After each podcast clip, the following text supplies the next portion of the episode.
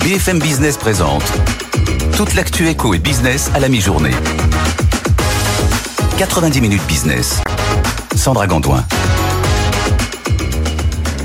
Et bienvenue à 90 minutes business, votre émission d'actualité économique de la mi-journée spéciale Big. Aujourd'hui, le plus grand rassemblement euh, d'Europe ici à l'Accord euh, Arena à Paris. Le thème de cette année, la fierté. On va en parler évidemment tout au long de cette émission avec euh, nos invités. Fierté d'entreprendre. Huit invités pour cette prochaine heure et demie. On va parler aussi de climat, d'innovation, des grands défis et des chantiers de cette saison. On parlera à ceux qui investissent dans nos entreprises. On parlera aussi du secteur de la santé, de l'habillement également, de la logistique euh, connectée. Un programme très chargé pour cette euh, émission spéciale Big de 90 minutes business. On est ravis euh, d'être ici avec vous aujourd'hui. Tout de suite, on va faire un point sur l'actualité économique. BFM Business, c'est aussi sur Internet. Sur bfmbusiness.com, suivez le fil de l'actualité économique. BFM Business, toutes vos émissions en live ou en replay. 90 minutes business, le journal. Et on commence ce journal avec vous, Antoine Larigauderie, depuis Euronext, avec un mot sur Alstom qui s'écroule en bourse, Antoine. Les marchés n'ont pas vraiment apprécié les dernières annonces du directeur financier. Oui, effectivement, le titre euh, perd plus du tiers de sa valeur en bourse sur la seule séance d'aujourd'hui. Il perd 36,6% et se retrouve à un plus bas de 18 ans. On est à 13,58 euros sur le titre Alstom. Alors, ce qui se passe, c'est que le groupe a revu à la baisse certaines de ses prévisions et notamment euh, ses prévisions en matière de trésorerie disponible, de cash flow libre. Il se trouve que le groupe a dû euh, reconnaître pas mal de retard de paiement sur un certain nombre de projets qui sont en retard et a dû accumuler énormément de stocks euh, qui pèsent actuellement sur ses comptes. Mais du coup, le cash flow euh, libre d'Alstom va se retrouver négatif de plus d'un milliard d'euros. Donc un très lourd déficit à gérer euh, pour le groupe qui en plus accumule les déboires en bourse. Hein. Le titre n'arrête pas de baisser en ce moment et n'a vraiment jamais su convaincre les investisseurs. Hein. Ça fait quand même pas mal de mois, voire d'années que le groupe est en déficit de confiance par rapport à la bourse et ça risque pas de s'arranger avec euh, cette chute très très impressionnante, encore une fois, moins 36,3% pour le titre Alstom, plus bas de 18 ans. Du coup, euh, Antoine, ça pèse évidemment sur un CAC 40 qui a toujours autant de mal euh, à repartir de l'avant. Effectivement, hein, on est en baisse de 0,16% sur euh, l'indice parisien, alors que du côté de l'Eurostox 50, par exemple, on, baisse de 0,02%. Euh, à noter quand même que certaines valeurs euh, signent un, petit retour en grâce, hein, ce qui permet au CAC 40 de, limiter la casse, avec notamment le secteur du luxe et la tech, un LVMH qui gagne 0,9% à 718,70 euros. On a ST Microelectronics qui prend 0,7% à 41,48 euros, mais on a encore beaucoup de poids sur l'indice dans les titres euh, en baisse, on a évidemment Alstom, mais on a aussi Total Energy qui recule d'1,07% à 59,45 euros. Et oui, car le narratif du moment sur les marchés, c'est euh, vraiment une croissance qui va marquer le pas hein, sur la fin de l'année, une conjoncture économique qui va se dégrader à cause de la hausse des taux obligataires euh, qui n'arrête pas de grimper d'ailleurs, hein, en particulier la dette américaine à 10 ans. on est sur un baril de Brent de mer du Nord qui marque vraiment le pas du côté des 85 dollars alors qu'on était à 95 il y a une dizaine de jours. Donc du coup, tout cela pèse sur l'ensemble du secteur pétrolier. Euh, le CAC 40, moins 0,14, on est à 6986 points sur l'indice parisien et l'euro, 1,0508. Sandra. Merci beaucoup Antoine Larigauderie. La suite de ce journal BPI France indifférent avec Carmat. Les mots de Nicolas Dufour ce matin euh, sur ce plateau ici à l'Accord Arena à Paris. Le patron de, de, Carmat se plaignait sur notre antenne également il y a quelques jours euh, de la difficulté que rencontrent les startups de la santé pour se financer. Ce sera des thèmes abordés évidemment tout au long de la journée sur BFM Business. On voit ça avec Hélène Cornet. Carmat est à la recherche urgente de financement, c'est sa survie qui est en jeu. Le fabricant du cœur artificiel sera à court de liquidité début novembre. Il est allé taper à la porte de ses investisseurs historiques comme Airbus, mais il garde l'espoir de convaincre également les fonds gérés par Bercy et BPI France. La santé étant un élément clé du plan de réindustrialisation du gouvernement. Stéphane Pia, le directeur général de Carmat. On veut faire de la santé en France. Je pense que c'est un message qui est clair, euh, qui est euh, porté par tous. euh, industrialisation et euh, indépendance en santé. Je pense qu'on fait rien pour ça et c'est ça qui est insoutenable parce que ce qui est intéressant pour pouvoir travailler tranquillement, c'est avoir un horizon lointain. Et si vous regardez toutes les opérations qui ont été faites en France depuis plus d'un an, c'est un désastre en santé. BPI France ne semble pas convaincu de son côté. Son directeur général, Nicolas Dufour, que s'en est expliqué ce matin sur notre antenne. BPI a investi dans Karma. Euh, c'était il y a à peu près 7 ou 8 ans. Hein. Et puis nous avons vendu. Nous sommes sortis. Et ce qu'on peut dire, c'est que euh, on n'a jamais été complètement d'accord avec le management de Karma. Vous y croyez pas quoi? Sur la manière de gérer la boîte et sur les perspectives surtout. Hein. Voilà. Donc euh, les équipes de BPI France dans le secteur de la santé ont un, euh, un différent avec Karma. Voilà. Donc euh, c'est normal. Karmat enchaîne les difficultés. La société a dû suspendre les implantations l'an dernier et elle a été confrontée à un problème d'approvisionnement au premier trimestre. Aujourd'hui, c'est au niveau financier que tout se joue. Voilà un sujet d'Hélène Cornet. Fnac Darty pousse par ailleurs ses pions dans la logistique pour mieux concurrencer Amazon. Le distributeur va créer une entreprise commune avec Seva Logistics, filiale de CMA CGM. Objectif fournir un service complet aux vendeurs de la marketplace. Le patron de Fnac Darty était l'invité de Good Morning Business. Euh, écoutez Enrique Martinez. En fait, ce que nous, on vient, c'est proposer aux vendeurs dans tous les marketplaces, les nôtres d'abord, parce que ça commence euh, chez nous, c'est un peu plus simple, mais évidemment, ça va s'ouvrir à tous les vendeurs qui vont pouvoir publier ces catalogues dans tous les marketplaces et bon, ils peuvent utiliser les capacités logistiques des SEBA, mais aussi celles de la Fnac Darty en livraison à euh, domicile et à travers des points de vente pour l'ensemble de ces ventes. Ça fait plus de 15 ans que Fnac Darty a ouvert sa première euh, marketplace. marketplace. Et ce qu'on ajoute aujourd'hui, c'est la pierre qui nous manquait, c'est la capacité de proposer à ces vendeurs l'accès à, disons, à, la qualité de l'offre des livraisons à domicile et euh, au point de vente que nous n'avions pour l'instant réservé que pour nos, nos, propres, nos propres ventes. Voilà, le directeur général de Fnac Darty, Enrique Martinez, qui était sur notre antenne ce matin. Un rendez-vous à suivre aujourd'hui sur BFM Business. Ce sera ce soir à 18h15. Didier Reinders, le commissaire européen à la justice et à la concurrence, notre invité euh, ce soir, alors que la Commission européenne a confirmé l'ouverture d'une enquête sur les subventions chinoises aux véhicules euh, électriques. Il affirme que l'Europe se défend, qu'elle pourrait même employer de grosses mesures de rétorsion. Je vous propose d'écouter cet extrait de l'interview. Si vous prenez le, volet euh, des, des, véhicules électriques, il est clair que dans le véhicule électrique, la batterie est un élément particulièrement déterminant. Donc on peut se poser des questions de savoir si ce n'est pas particulièrement ce secteur-là qui est concerné. Mais c'est un des éléments de la filière. Nous avons aussi annoncé un soutien important en Europe, par exemple, euh, à tout l'éolien, donc dans les énergies renouvelables. Et on va être très transparent sur les aides que l'on apporte au développement de projets dans l'éolien. Mais on sait que là aussi, il y a des composants, un peu comme pour les panneaux photovoltaïques, qui pourraient être en concurrence avec des composants chinois. Si ça se fait dans des conditions de concurrence correctes, pourquoi pas? Mais si on constate là de nouveau une possibilité d'aide trop importante du côté chinois, on pourrait ouvrir une enquête de la même façon. Donc cette démarche, c'est pas seulement une démarche spécifique sur les véhicules, c'est de lancer un message aussi, de dire clairement, on veut jouer, mais avec des armes qui soient acceptables. Voilà, une interview de Thomas Asportas et Edwige Chevrillon à retrouver en intégralité à 18h15 sur euh, BFM euh, Business. Dans ce journal, euh, enfin, pour terminer, Bruno Le Maire qui organise un rassemblement sur la mobilisation de Bercy autour des Jeux Olympiques. Justine Vassogne, vous êtes à quelques mètres de nous à Bercy. Qu'est-ce qui va, qu'est-ce qui va se passer à la mi-journée, Justine? Bah écoute, écoutez Sandra, ça, a déjà commencé. Hein. C'est une journée très symbolique ici à Bercy. Les drapeaux olympiques, les mascottes olympiques sont arrivés il y a quelques minutes au ministère. Une journée très symbolique, mais pas seulement, hein, parce que Bercy veut montrer qu'il participe activement à l'organisation des Jeux. Nous sommes l'un des ministères les plus impliqués, nous explique-t-on. 16 millions de visiteurs sont attendus cet été et il y a beaucoup à faire, hein.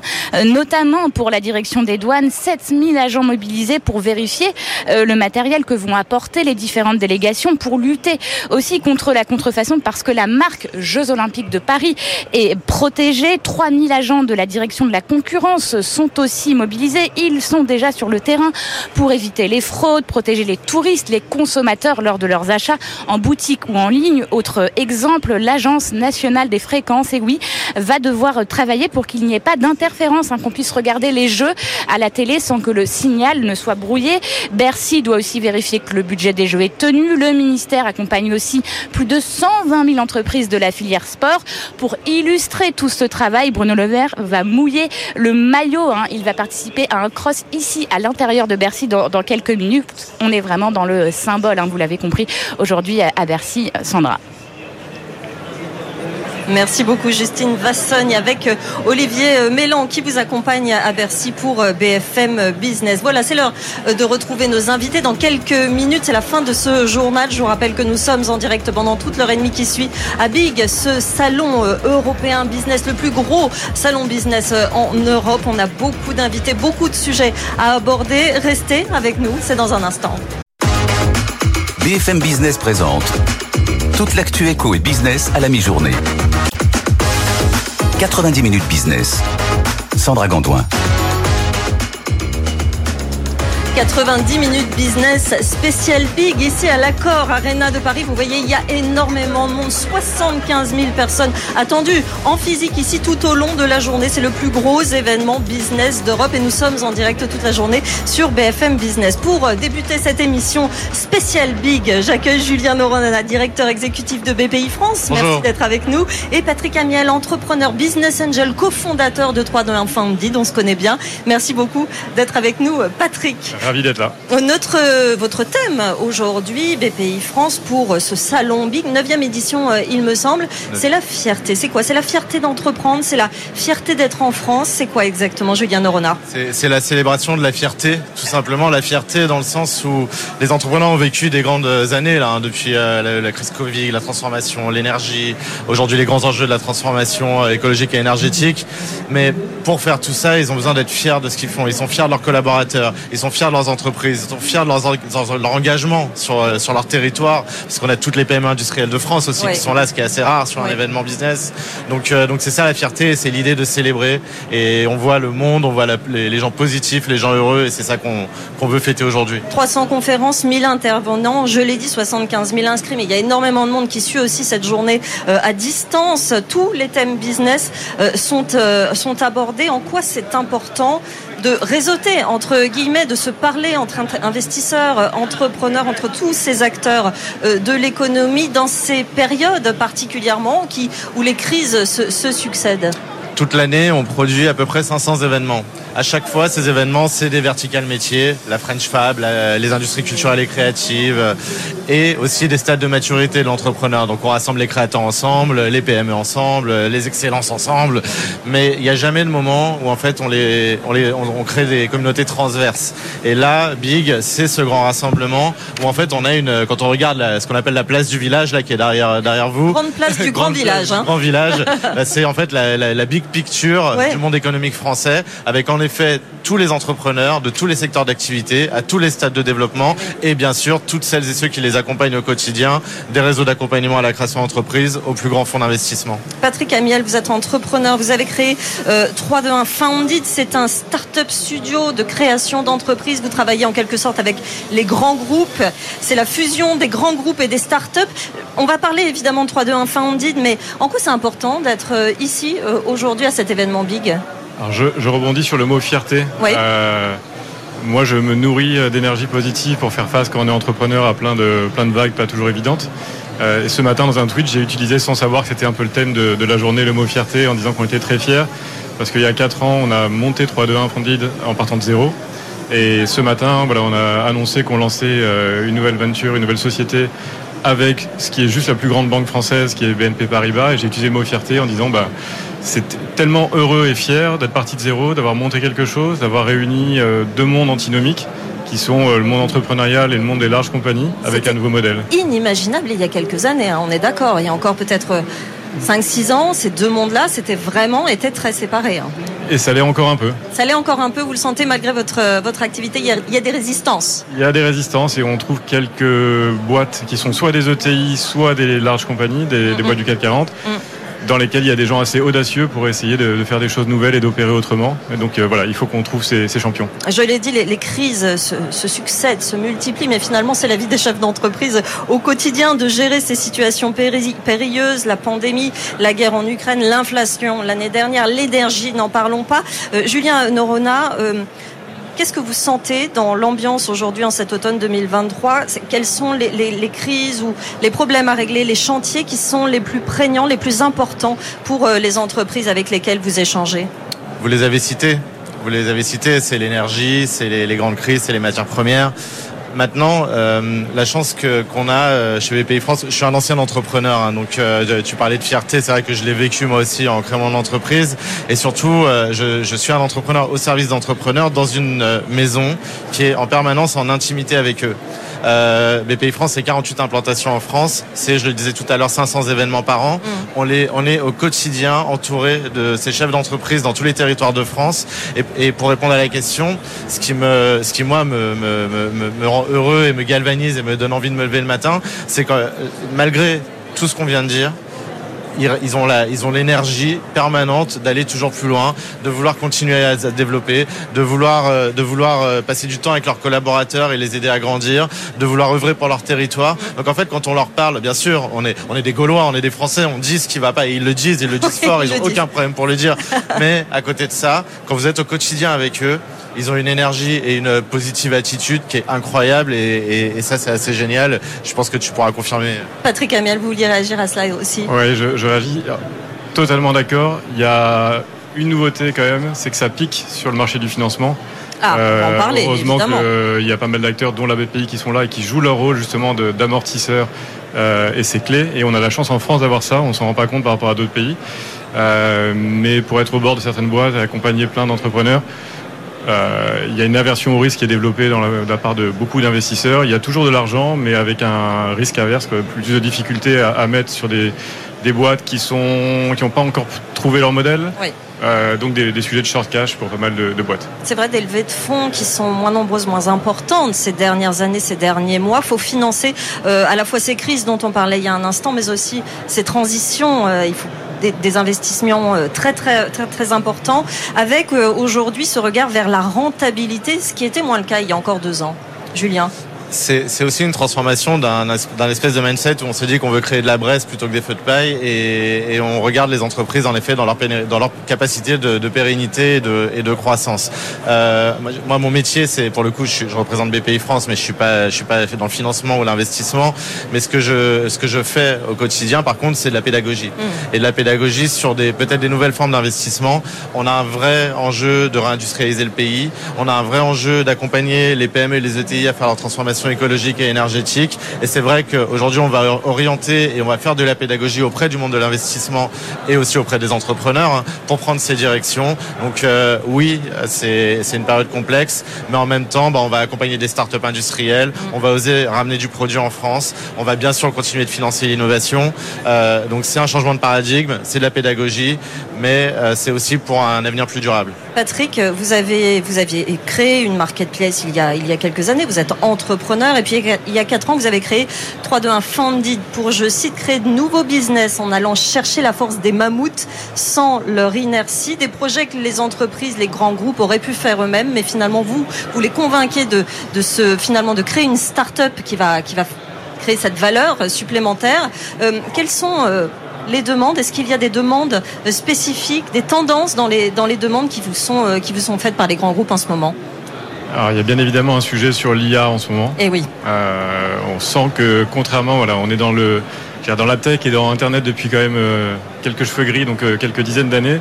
Il y a eu beaucoup d'effets de mode régulièrement et à chaque fois, moi j'ai pas mal de, prudence que toutes les modes, au bout de six mois, on passe à autre chose. Mais celle-là, j'ai l'impression qu'on est vraiment sur une vraie rupture qui aura un impact très fort sur nos économies, que les boîtes qui prennent pas le virage vont être distancées. donc là, oui, il y a des sujets sur l'IA sur lesquels on, on travaille activement. Euh, et on a même révolutionné la façon de bosser au sein de notre, notre entreprise pour que l'IA soit un collaborateur pour tout le monde au quotidien. Mais c'est euh, typique de ce que vous faites, c'est-à-dire qu'on sait qu'on doit s'emparer de ce, de ce sujet, que c'est quotidien l'évolution, mais les grands groupes encore ne savent pas réellement euh, comment faire finalement. Oui, bah, ils essayent avec pas mal d'initiatives, mais c'est toujours de, l'idée à l'exécution et il peut y avoir un gap. Mm. c'est pour ça qu'on a créé ce 3 d'infondie en se disant comment faire en sorte qu'avec tous les assets qu'ils ont ou tous les challenges qu'ils doivent faire face, ils aient une exécution qui ne soit pas de faire appel à X ou Y grand cabinet de conseil ou de faire en interne où il n'y a pas forcément toute la l'ADN entrepreneurial pour opérer assez vite. Et donc c'est pas une finalité en soi de créer des startups pour des startups. Une startup c'est juste un véhicule qui permet de s'affranchir un peu des règles de la maison mère tout en gardant un lien très fort avec la maison mère. Donc c'est un espace de liberté un peu nouvelle, mm. Mais en gardant une dépendance. Euh, Julien, euh, c'est marrant, je pensais que vous alliez me parler de, transition écologique, mais presque Sam, les entreprises, ça y est, l'ont saisi et s'en sont saisies. Vous parlez d'intelligence artificielle. Il y a des, challenges énormes, ça va coûter euh, énormément d'investissements aux entreprises. Comment, chez BPI, on fait les choix? On ne peut pas financer tout le monde. On en a parlé ce matin encore sur ce plateau avec Carmat. On ne peut pas financer toutes les entreprises qu'ils demandent et qui en ont besoin. Comment on fait les choix, Julien Norona? On peut pas le faire et on fait les choix. BPI, on est, euh, aime bien dire qu'on est le dans le cotou le co-tout, ça veut dire qu'on co-investit, qu'on co-finance, euh, qu'on co-accompagne. Et, donc quand on fait nos choix, on les fait à plusieurs, en fait. On les fait à plusieurs. Après, si on reprend le sujet de l'IA, euh, l'IA, c'est aussi le développement d'un nouvel écosystème. Euh, L'IA, c'est un sujet de data, c'est un sujet d'implémentation sur le marché, c'est un sujet d'ingénierie, bien sûr.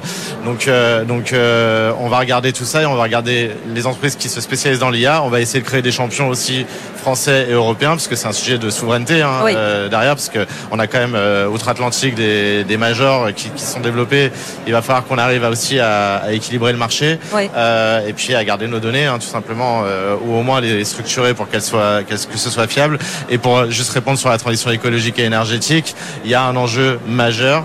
Il est acquis, c'est vrai, mais en même temps, c'est un enjeu de questionnement et de transformation. Et là, je pense notamment aux PME ETI, donc on parle pas beaucoup, qui vont se transformer par l'innovation. Donc il y a les grands groupes et les startups, en effet, mais il y a aussi les PME ETI et les startups qui ont besoin d'innovation pour se transformer majorité des entreprises. La majorité des entreprises qui sont un vrai marché, plus complexe à adresser parce qu'il est plus épars. C'est plus facile de travailler avec un grand groupe qu'avec 15 PME. Mm. Mais en même temps, il y a un besoin très fort et il faut aussi qu'on arrive à structurer ce marché. Patrick ce, qui est, ce, qui est, dingue, c'est dans ce marché qui est un peu difficile, où il y a des tensions économiques, euh, voilà, géopolitiques et autres, on a quand même un, un, truc de dingue en France, c'est une énergie, on n'a plus à rougir d'autres écosystèmes. Là aujourd'hui sur l'IA simplement quand on voit que Mistral lève 100 et quelques millions, que Xavier Niel met 200 millions, donc il n'y a plus le problème d'argent de financement et vous contribuez. Il y a des talents en or que d'autres pays nous, nous envient, euh, en tech, euh, d'ingénieurs, business. Et, et avant, peut-être qu'on était, on n'avait pas un peu distancé par rapport à ça, mais là, je pense qu'on est en classe A. Et le dernier point, c'est qu'on a enfin l'ambition et les moyens pour y arriver. Donc euh, oui, c'est dur. Oui, il y a des difficultés pour plein de boîtes actuellement mais des gros trucs ambitieux arrivent quand même à naître et à pousser avec des vrais sponsors de tout l'écosystème. C'est vraiment euh, une, une, très bonne chose que vous dites parce que c'est vrai qu'il y a encore très peu de temps, les financements, bah, on les trouvait aux États-Unis, euh, Julien Norona. C'est plus le cas aujourd'hui? Euh, on, va mettre 38 milliards d'euros sur 5 ans sur la transition écologique et énergétique des entreprises. Donc il y, a, y, a, des financements. Il y a des financements en effet qui se comportent, des financeurs et des financements donc qui sont qui sont orientés peut-être différemment sur des sujets clés de l'avenir. On a un programme d'investissement qui s'appelle France 2030. C'est un vrai plan Marshall hein, de, de, de l'investissement français. Pour créer des champions. Pour créer des champions. Donc euh, donc c'est pour ça qu'on va tous œuvrer ensemble collectivement, les grands groupes avec les startups, la BPI comme euh, bras armé de l'État et comme épaule surtout pour tous les entrepreneurs français, tout l'écosystème qui est présent. Enfin, comme comme tu le disais, c'est on, est très très bien structuré dans l'accompagnement des entrepreneurs à tous les stades de maturité. Maintenant, il y a, il y a plus qu'à et oui, en effet, il faut qu'on tous collectivement qu'on œuvre pour créer des champions. Patrick Amiel, on va parler de concret justement. Vos clients, c'est PMU, BNP Paribas, Pernod Ricard, Carrefour, Brittany Ferries, Auguste Debouzy. Est-ce que vous pouvez nous donner euh, des exemples? Peut-être que vous n'avez pas le droit de parler de tout, mais euh, de, de start-up que vous avez créées pour ces grandes entreprises. Oui, alors je réagis déjà sur un mot. On n'a pas de clients chez Troden Fondé. Ah, c'est pas des clients. C'est quoi? Non, mais j'y tiens beaucoup. Euh, j'ai interdit de prononcer ce mot au sein de l'entreprise. Partenaire? On est des associés. D'accord. On va créer des boîtes, on va s'associer, on n'est pas un prestataire de service et mhm. on parle d'égal à égal avec d'autres pour créer des boîtes qui dans 3, 5 ans ou plus euh, vont trouver leur marché. Mhm. Donc euh, voilà, on se, on se mouille d'une certaine façon ensemble. Donc c'est juste le, petit point, mais pour comprendre l'ADN de l'entreprise. Ouais. Euh, ça c'est le premier point. Et ensuite, par exemple, un exemple, on a lancé avec le PMU. Donc le PMU, c'est une euh, voilà, c'est une très belle boîte qui fait plus de 10 milliards d'euros d'encaissement, 840 millions d'ébits. Donc a priori, à l'abri de deux trois, deux, trois crises euh, et se poser des questions sur l'évolution de, leur métier.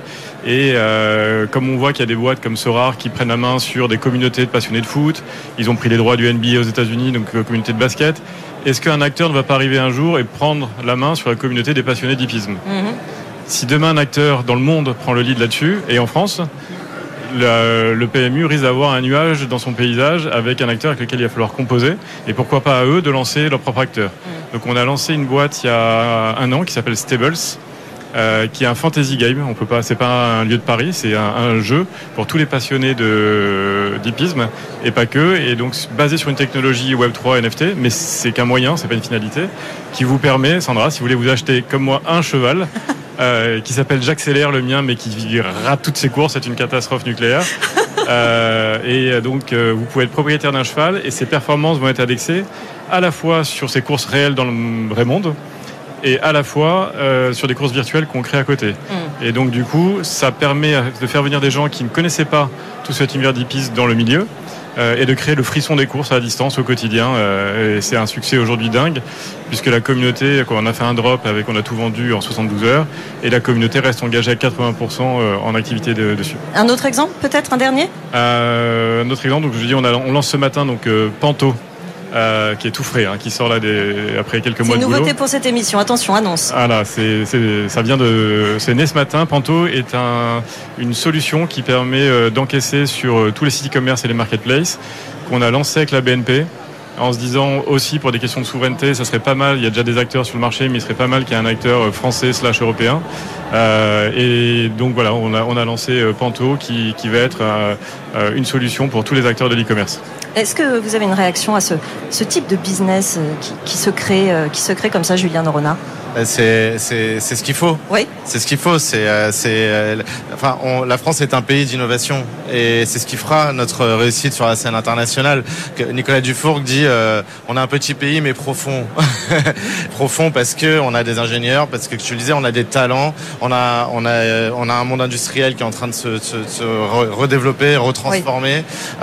donc c'est l'innovation aussi qui va aider énormément de marchés à se, à se recréer. Et c'est par l'innovation que la France continuera de briller, sur, de briller sur la scène internationale. Donc quand les grands groupes innovent, forcément ils inspirent.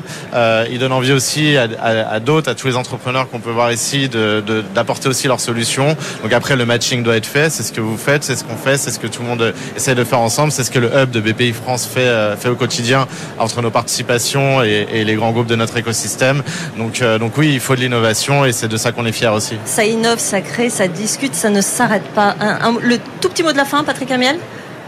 On a un pays magnifique, on a une énergie de dingue, il y a un monde ici incroyable. Donc, euh, non, non, euh, quoi, moi très très heureux de l'écosystème. Et je trouve qu'il y a plus de, pour des entrepreneurs qui ont plus de difficultés aujourd'hui, je les inviterai juste à aller voir des gens qui ont déjà fait, qui sont déjà pris des murs.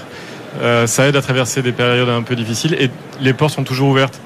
L'importance. En, moment difficile, le réseau euh, à fond. L'importance du réseau et de l'échec, vous avez raison de le dire, tous les entrepreneurs le disent. Merci à tous les deux d'être venus sur ce plateau. Julien Nourna, directeur exécutif de BPI France, BPI France qui organise cet événement big aujourd'hui, sur lequel nous sommes toute la journée sur BFM Business. Merci Patrick Amiel d'être venu nous voir, cofondateur de 321 Foundit, ce start-up studio de création d'entreprises. La suite de l'émission, on a encore beaucoup de choses à se dire. On va parler de robotique, de santé, d'habillement.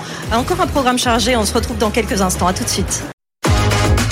BFM Business présente toute l'actu éco et business à la mi-journée. 90 minutes business. Sandra Gondouin. Et bienvenue dans 90 minutes business, la suite de l'émission en direct de ce salon Big depuis l'accord Arena à Paris. L'émission continue, on est en direct. Nous avons Samuel Kipino qui est, euh, qui est avec nous, euh, Thomas euh, Serval, nous avons également Frédéric Girard, docteur Frédéric Girard, vice-président de France Biotech qui est avec nous. Renaud Hayes nous rejoindra tout à l'heure également d'Exotech, mais il a un petit peu de, de retard. On parlera de robotique. on va commencer cette émission avec euh, nos invités. On va parler beaucoup de, santé, hein. vous le voyez évidemment, santé connectée, intelligence artificielle, avenir du secteur, la French Tech, la French Fab. Voici la French Care euh, pour euh, commencer. Pitchez-nous vos, vos, vos entreprises. Samuel Pinault, Thomas Serval, qui veut commencer? Je, je m'y colle. Allez-y, Samuel. Donc, euh, donc BA Healthcare, c'est une société qui a été créée il y a 12 ans. C'est à la suite d'une collaboration réussie entre une PME bretonne et un grand groupe GE Healthcare pour le développement d'un robot médical mobile, donc pour de l'imagerie au bloc opératoire. On a développé euh, l'intégralité du produit avec euh, les équipes de GE et on le fabrique depuis, euh, depuis 2013 en, série. On a fait à peu près 700 qui sont installés à travers le monde, donc ils servent principalement à, à des opérations de chirurgie cardiovasculaire.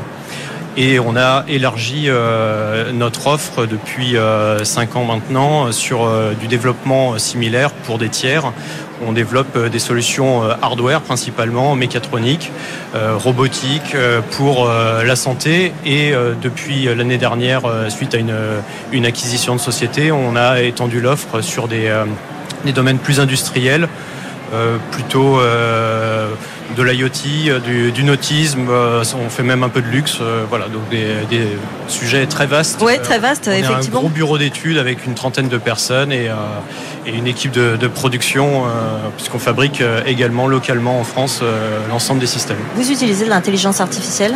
Pas du tout. Pas du tout? Non. C'est vrai? On utilise de l'intelligence humaine uniquement. Ah, ça c'est très intéressant parce qu'on va parler effectivement de cette santé connectée avec ou sans intelligence artificielle. Est-ce que c'est encore possible? C'est vraiment intéressant de savoir ça. Thomas Serval, cofondateur, président de Barracoda Group. Qu'est-ce que vous faites? Alors Barracoda est une société qui a commencé à faire de l'intelligence artificielle avant que ça soit à la mode. Hein. Ça s'appelait des statistiques c'est pas si jeune que ça, l'intelligence artificielle, c'est juste nouveau que ça soit aussi à la mode. Donc nous, on est une société qui historiquement fabriquait des objets connectés et qui, depuis euh, dix ans maintenant, euh, prend les objets du quotidien et rajoute de la connectivité et de l'intelligence artificielle pour les, leur permettre de servir à, des actes de prévention. Euh, et donc quelque part, nos quelques succès. C'est, on a inventé une brosse à dents qui disait aux enfants s'ils se brossaient bien les dents, ce qui change le comportement des enfants. On fait des, des euh, miroirs qui permettent de diagnostiquer avant euh, euh, un diagnostic médical un changement sur la peau ou des problèmes sur les yeux.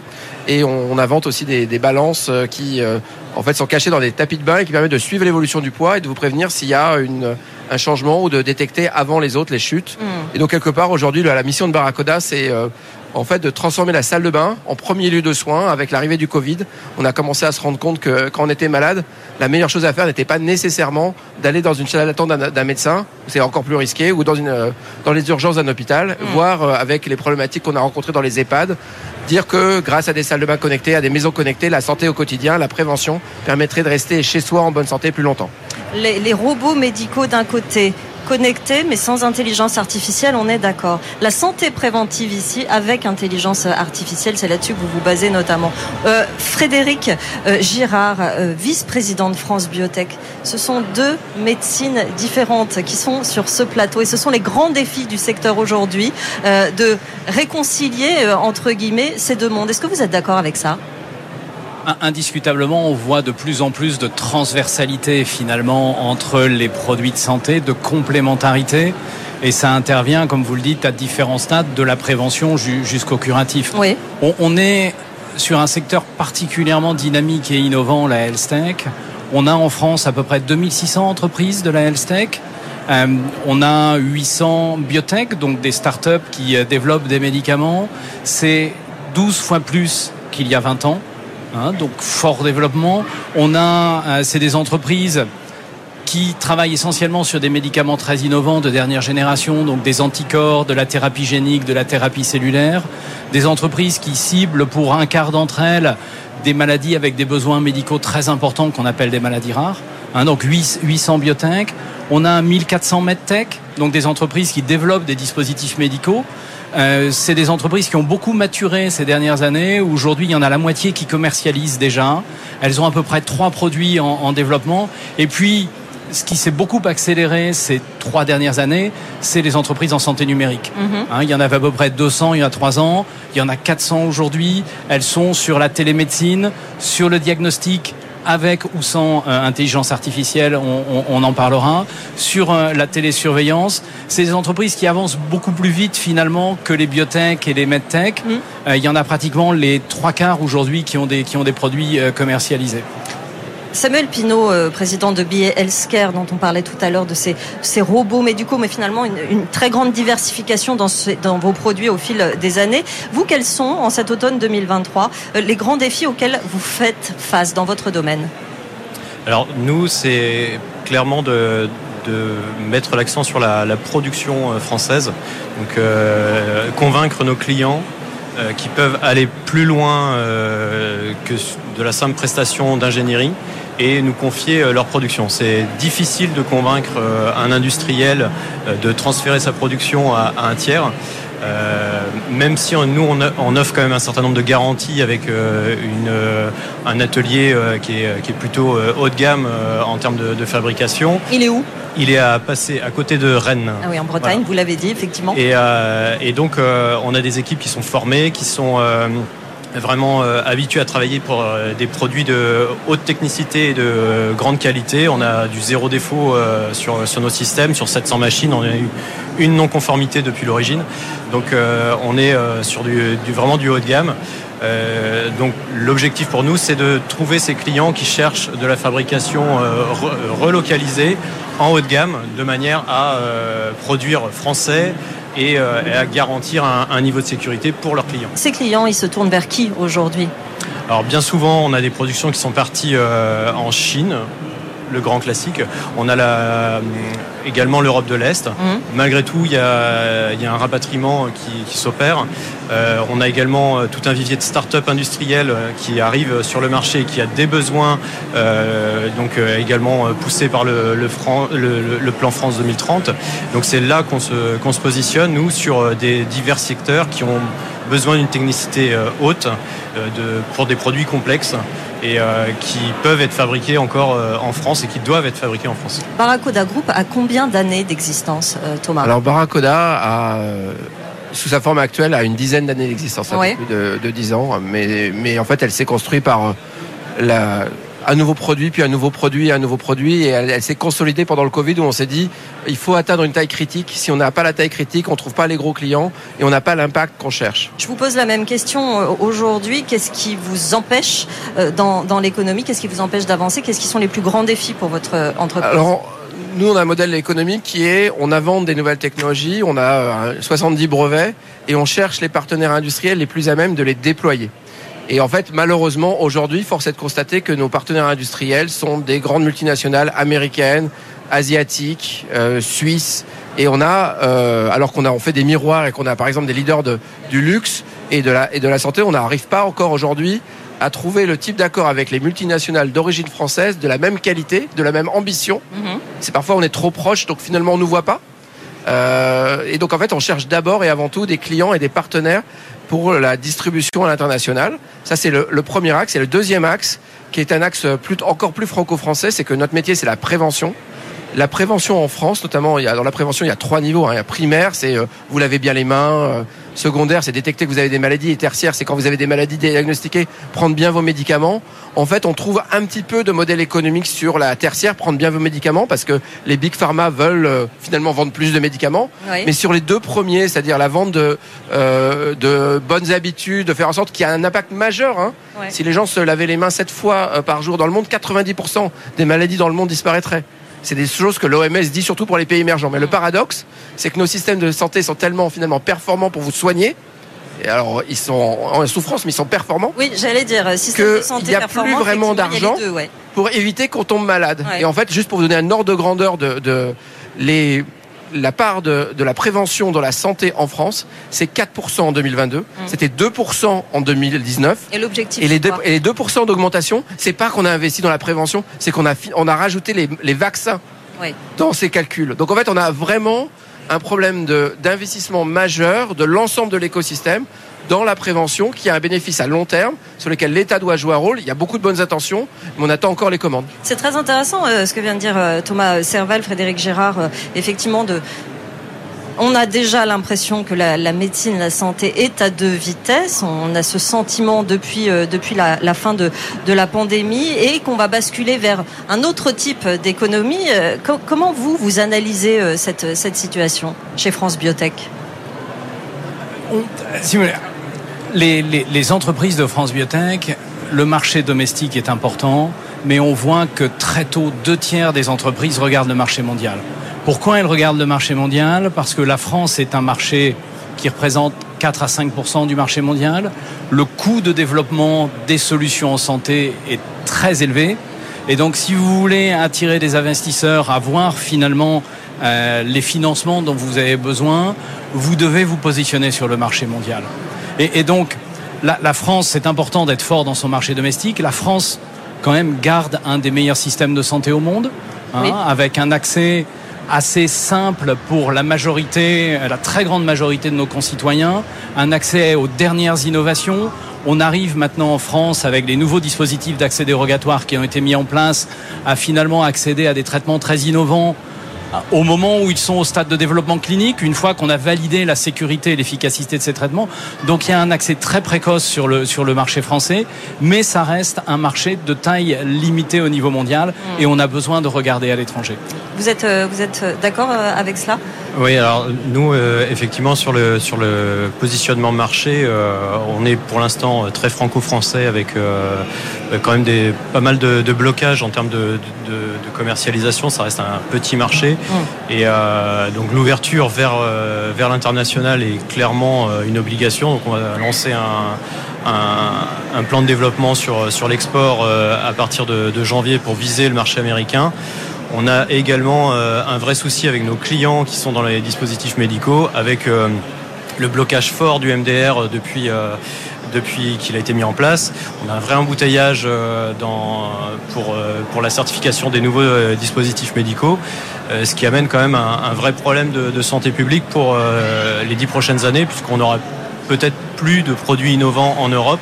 Ils seront aux États-Unis, mais plus en Europe. Et euh, on entend euh, beaucoup, on a accéléré nous par, euh, par la BPI sur l'accélérateur industrie de santé. On entend beaucoup dans les réunions et les séminaires que les gens ils visent la certification FDA et donc partent vendre leurs produits aux États-Unis et du coup certainement produire leurs produits, leurs dispositifs aux États-Unis et puis forcément en Europe en première intention. C'est un, vrai, euh, frein euh, là-dessus. C'est pour ça que nous, on a également euh, ouvert notre, notre technologie et notre savoir-faire à d'autres domaines qui sont plus industriels pour éviter ce blocage réglementaire. Docteur Gérard, j'avais une question en, en raison de, votre fonction de vice-président de, de France Biotech. Sur ce, plateau ce matin, Nicolas Dufour disait qu'on ne pouvait pas financer toutes les start-up. Il parlait en particulier de, de Carmat. Le, patron de Carmat se plaignait euh, il y a quelques jours sur notre ant- antenne de la difficulté que rencontrent les start-up de la santé euh, pour se financer. Nicolas Dufour disait ce matin, bon, c'est vrai qu'on a un différent avec Carmat, mais on les a financés pendant très longtemps. Aujourd'hui, on ne le fait plus. C'est un choix. On ne peut pas financer euh, tout le monde. Qu'est-ce que vous, vous en pensez? Vous comprendrez que ça m'est difficile de commenter le, cas Carmat directement. Indéniablement, le financement, on fait un panorama chaque année, on, on- on demande à nos adhérents euh, assez largement quelles sont leurs préoccupations principales. Pour 70% d'entre eux, le financement est la préoccupation principale. Développer une innovation en santé, ça coûte cher. Oui, très cher. Euh, on n'a pas nécessairement en France, euh, spécialement pour les stades tardifs de développement, les fonds qui vont pouvoir supporter les produits. Donc les entreprises sont obligées d'aller chercher à l'étranger. Il y a des efforts considérables qui sont faits par le gouvernement avec un dispositif qu'on appelle le dispositif TIBI, TIBI 1 puis TIBI 2, 6 milliards dans la première tranche, 7 milliards dans la deuxième tranche, mais le financement euh, reste un souci. Après, il il faut aussi savoir ce dont on a besoin. C'est-à-dire que aujourd'hui, on a vraiment besoin de savoir quelles sont nos priorités en termes de santé, quels sont les besoins qui sont insuffisamment couverts.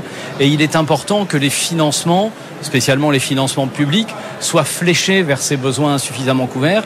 Il y a une institution qui a été mise en place l'année dernière, qui est l'Agence Innovation Santé, dont l'un des rôles justement est d'essayer de mieux identifier les besoins de santé publique pour prioriser les projets. Thomas Serval, le, le mot de la fin. Euh, Je pense que, en fait, quand on parle de santé par rapport à des gens qui viennent de l'intelligence artificielle comme nous et de la, la- et de la tech, ce qui est impressionnant, c'est que c'est lent. Et entre Du temps long, hein voilà. Et, et en fait, c'est vrai que le financement du temps long dans un monde qui vit dans l'info en direct euh, et immédiate et au rythme de tout Twitter. Est immédiat, oui. Et euh, créer une vraie frustration entre des consommateurs exposés à des idées formidables et la capacité d'amener des solutions en face de ces idées et de les financer. Donc quelque part, s'il y a une caractéristique sur laquelle euh, BPI continue à œuvrer, mais, mais tout l'écosystème besoin, c'est de vélocité. Trouver plus vite des clients, signer plus vite des contrats, et malheureusement, c'est pas qu'une question de financement, c'est une question d'état d'esprit euh, il y a une sorte d'urgence sanitaire qu'on a vécue pendant le Covid. Mais cette urgence avec l'intelligence artificielle qui donne des avantages concurrentiels majeurs aux gens qui sont les premiers. On l'a vu avec ChatGPT qui en moins de six mois a pris quasiment euh, l'essentiel euh, de, de, l'espace mental des gens. Et en fait, cette vitesse, il faut la financer, l'accompagner et tout le monde a un rôle à jouer dans ça. On continue à parler évidemment autour de ce plateau. On fait une petite pause. Je vous rappelle qu'on est en direct de ce salon Big à l'accord Arena à Paris. On se retrouve dans deux petites minutes sur BFM Business. BFM Business présente toute l'actu éco et business à la mi-journée. 90 minutes business. Sandra Gondouin. 90 minutes business, on est ravi de vous retrouver euh, toujours avec Samuel Pinault, président de BA Healthcare, Thomas Serval, cofondateur et président de Barracoda Group, euh, le docteur Frédéric Girard, vice-président de France Biotech, on parle de santé ici, et Renaud Heitz nous a rejoint. Bonjour Renaud Heitz, cofondateur d'Exotech, vous êtes un habitué de ce plateau. Vous, en êtes où sur Exotech? Combien tième robot là est lancé? On en est où? Bonjour, ravi, d'être avec vous. Euh, donc je crois qu'aujourd'hui on annonce le centième entrepôt équipé avec du matériel exotech, 100 entrepôts et environ 6000 robots. On a dépassé les 6000 robots, on est en route vers, vers les 7000. Donc, euh, donc oui, ça continue à grandir. 6000 robots fabriqués uniquement sur le sol français. Donc effectivement, notre produit est conçu, la R&D, notre produit est fabriqué sur le sol français. On est basé à Lille. Et donc nos usines sont autour de l'île. Et euh, ensuite, par contre, on exporte dans le monde entier et on en est très fiers. On a des bureaux sur la partie Europe de l'Ouest où on va travailler aussi avec des partenaires, des bureaux à Munich sur la partie Centrale Europe. On est à Tokyo pour euh, tout ce qui est APAC et on est à Atlanta pour la partie Amérique du Nord. Oui, euh, vous avez énormément de, clients effectivement à l'extérieur. Préparez, vous faites des, robots destinés à préparer les commandes dans les entrepôts d'e-commerce, le Skypod, le Skypad, le Skykeeper, le Deep Sky. C'est bon, je les ai tous? C'est parfait. On les a tous, euh, très bien. Euh, le chiffre d'affaires euh, d'Exotech a triplé en trois ans, à près de 200 millions d'euros en 2022. Romain Moulin est parti s'installer à Atlanta. Comment ça se passe d'ailleurs aux États-Unis? Donc on est deux fondateurs, effectivement, Romain et moi-même. moi je m'occupe de la partie produit qui a vraiment son centre de gravité à Lille. C'est pour ça que je suis et je reste à Lille. Et Romain, qui développe plus le business, lui est parti aux États-Unis parce que c'est un territoire géant, un territoire avec un marché fantastique, un territoire aussi qui a du retard et c'est ça qui est intéressant. Ils ont historiquement une main-d'œuvre assez peu chère et de l'espace, ce qui fait qu'ils ont fait des entrepôts assez simples où on a des gens qui poussent des caddies. Et progressivement, ils essayent de rattraper ce qui a pu être fait euh, et ce qui a pu être fait bien en Europe. Et ils passent à une logistique un peu plus performante, mhm. euh, plus performante en espace parce que l'avantage de ce qu'on fait, c'est qu'on stocke en 3D, donc on aura moins de bétonisation des sols, les entrepôts plus petits et ensuite une logistique plus rapide. Qu'est-ce qui vous inquiète S'il y a quelque chose qui vous inquiète, parce que vous avez l'air quand même en très grande forme euh, à cet automne 2023, euh, quels sont les chantiers sur lesquels vous vous alertez peut-être ou qui vous posent problème en cette, en cette rentrée 2023 chez, chez Exotech?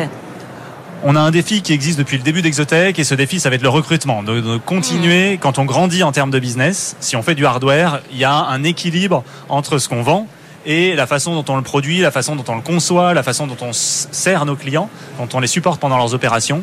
Donc on a un défi constant de réussir à trouver les bonnes compétences, les bonnes personnes partout où on en a besoin. Samuel Pinault, ça vous parle aussi les problèmes de, recrutement?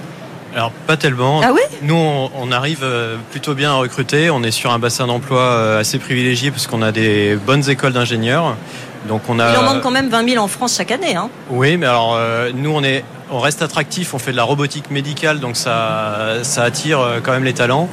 Euh, on a des partenariats avec des écoles d'ingénieurs, on a régulièrement des, stagiaires, des apprentis sur à peu près tous les métiers, hein, que ce soit de la logistique ou, ou de la R&D. Donc on arrive à, recruter comme il faut, on va dire, euh, pour le moment. Alors après, on n'a pas des croissances euh, comme Exotech. On n'est pas dans la même, dans la même cour. Hein. Clairement, si on devait recruter 10 euh, ingénieurs par mois, on aurait des difficultés. Là, on en recrute, bah, je dirais, un ou deux par trimestre, quoi. Donc Mhm. euh, Mhm. ça reste raisonnable. Et, euh, et on a besoin nous de former les gens. C'est plutôt ça. C'est ça- euh, a besoin de vraiment les les remettre dans dans les rangs. Par rapport à nos process. Euh, Donc on- met du temps sur la formation euh, interne. La formation, c'est important. Frédéric Gérard, je vous voyais acquiescer sur le problème de, de recrutement, ça vous parle? Oui, mais dans le dans le l'observatoire le plus récent, en fait, on a vu apparaître ce souci pour la première fois. Les, et pourtant, on est dans la health tech, qui est un secteur qui est réputé comme étant attractif. Oui. Les problèmes de recrutement apparaissent comme un souci chez plus de la moitié des entreprises, avec des recherches d'informaticiens, des recherches de spécialistes de, de recherche clinique, des recherches de, euh, de spécialistes de production. Euh, et, et- pourtant, on est un secteur aujourd'hui qui prévoit de créer à peu près 3000 emplois, si vous voulez, dans les 12 mois qui viennent. Et donc, on ne saurait euh, que trop inviter les jeunes à s'intéresser à ce secteur de la health tech, qui en plus porte des valeurs qui sont extrêmement positives, extrêmement fortes. Il faut communiquer davantage. C'est quoi? C'est de la pédagogie, c'est de se faire connaître? Comment on est plus attractif, justement? Déjà, on est dans, dans un marché qui est extrêmement concurrentiel. Donc, Oui. il, y a, il y a beaucoup de- d'entreprises, beaucoup de secteurs qui, euh, je dirais, qui revendiquent une forme d'attractivité.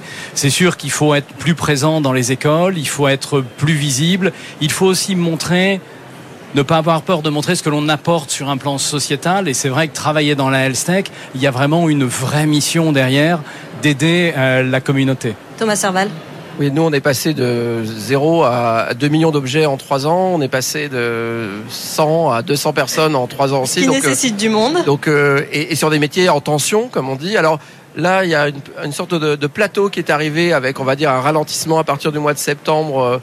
Euh, qu'on voit parce qu'il y a les grandes boîtes de tech qui ont laissé partir un certain nombre de personnes très qualifiées. Par contre, le système d'amortisseurs euh, avec euh, où les salaires restent encore assez élevés. Donc, on a de l'espoir à moyen terme de retrouver les, les, les, les compétences dont on a besoin, mais tout l'enjeu quand même. Parce que la tech va très très vite. En, AI par exemple, maintenant on a des spécialistes de prompt, quelque chose qui ne voulait rien dire il y a six mois. Euh, c'est quand même un enjeu de formation. C'est en fait il faut recruter des gens qui savent apprendre, donc les bonnes écoles d'ingénieurs. Et il y a un déficit de notoriété pour des sociétés comme nous euh, qui avons, euh, enfin, qui sommes très gros, mais mais qu'on connaît pas parce qu'on est des sous-traitants Ouais. de marques qui sont connues. Les euh, jeunes parfois sont un peu influencés que par leur attitude de consommateur.